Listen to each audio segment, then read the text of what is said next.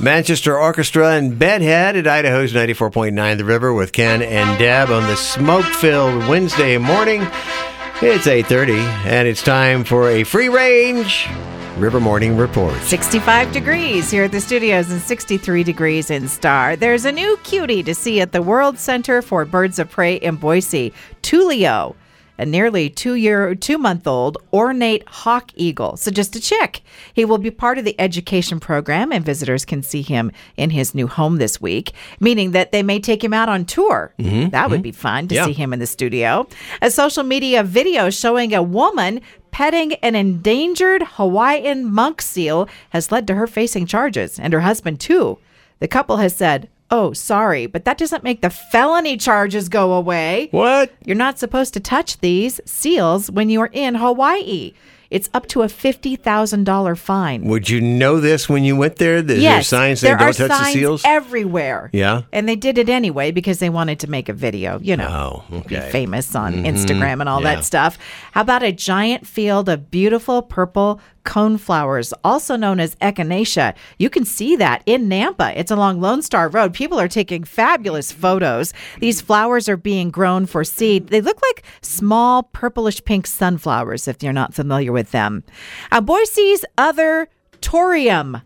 The Aquatorium.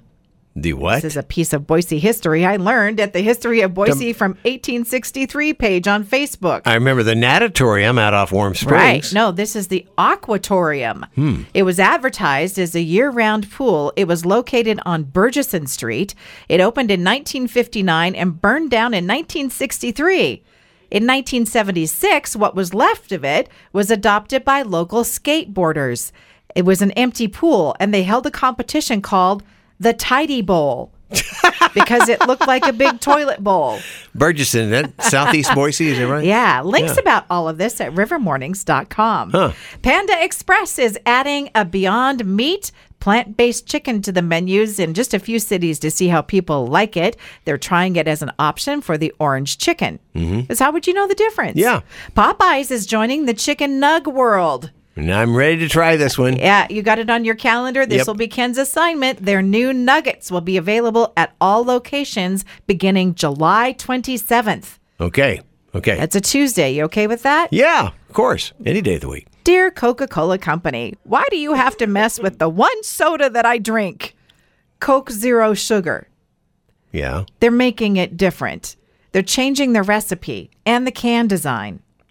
They adding something to it like Coke One sugar? or- Uh, the new version is rolling out late this month. Hmm. Disappointed here. Uh, unless it's delicious, and I'll try it. New from the Pillsbury Company, mini pizza crusts. Find those in the pop out cans in the refrigerated section. And Chuck E. Cheese pizza is now in the freezer case, so you can have one at home whenever you want a Chuck E. Cheese pizza uh, without going to the arcade and Playland. Can you like have your own little ball? What do we call the thing with all the plastic balls you jump into? The ball pit? yeah, that's what you call it. That pit of plastic balls. is called Pit the of ball plastic balls, ball pit. Okay. Make a little mini ball pit at home I don't and know uh, if they- eat your Chuck have E. Cheese they ever pizza. had a ball pit at Chuck E. Cheese here in Boise? yes. When? Every time I've ever been there for one of the kids' birthday parties or something, there's a ball pit there. I don't ever remember there being one there. Because I remember, you know, kids jumping in and disappearing. And you have to- Wow. okay, so my kid missed out on that. Yeah? For her birthdays because they didn't have that. Well, they she may did still have once one get there. Caught in that giant, you know, thing that you climbed up in. the the tubes. I had to climb up and get her. I've had to do that before. That was too. awkward. How many parents had to do that? Rescue a screaming child. Yeah. All right, ice cream bread. Thank you to Ben and Jerry's for the recipe.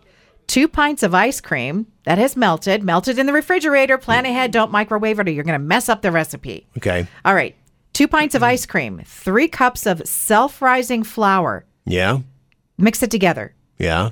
Bake it in a pan coated with cooking spray at 350 for between 30 and 40 minutes. And you Ice get cream bread. ice cream bread. So bread it's that a sweet tastes bread. So just choose whatever flavors you want, mix them up. That's pretty easy. Okay. And a man in Michigan started a repair project on a rock wall in his backyard because it was leaning. Mm-hmm. So he chipped away at the concrete and discovered the wall was made of stacked bowling balls. What? He found 158 of them so What? far. I plan to keep a lot of them, like some of the nicer looking ones, to do some edging. My wife's really crafty and wants to do some projects like that. So here's the backstory there Mm-hmm. used to be a Brunswick bowling ball factory in his town. Wow. The imperfect ones that were taken off the line Yeah. were just taken home by employees years ago and Yeah. available to the public, and people would use them Wow. to, like, you know, fill a wall and then put cement over it and all kinds of repurposing projects. that would make one hellacious ball pit. Jump in that one, kids. Ouch. What am I doing? Wrong song. Wrong song. Wrong song. What happened? I'll use that for the weather. Uh, that wraps up our free range river morning report and time to check on your TDS fiber track.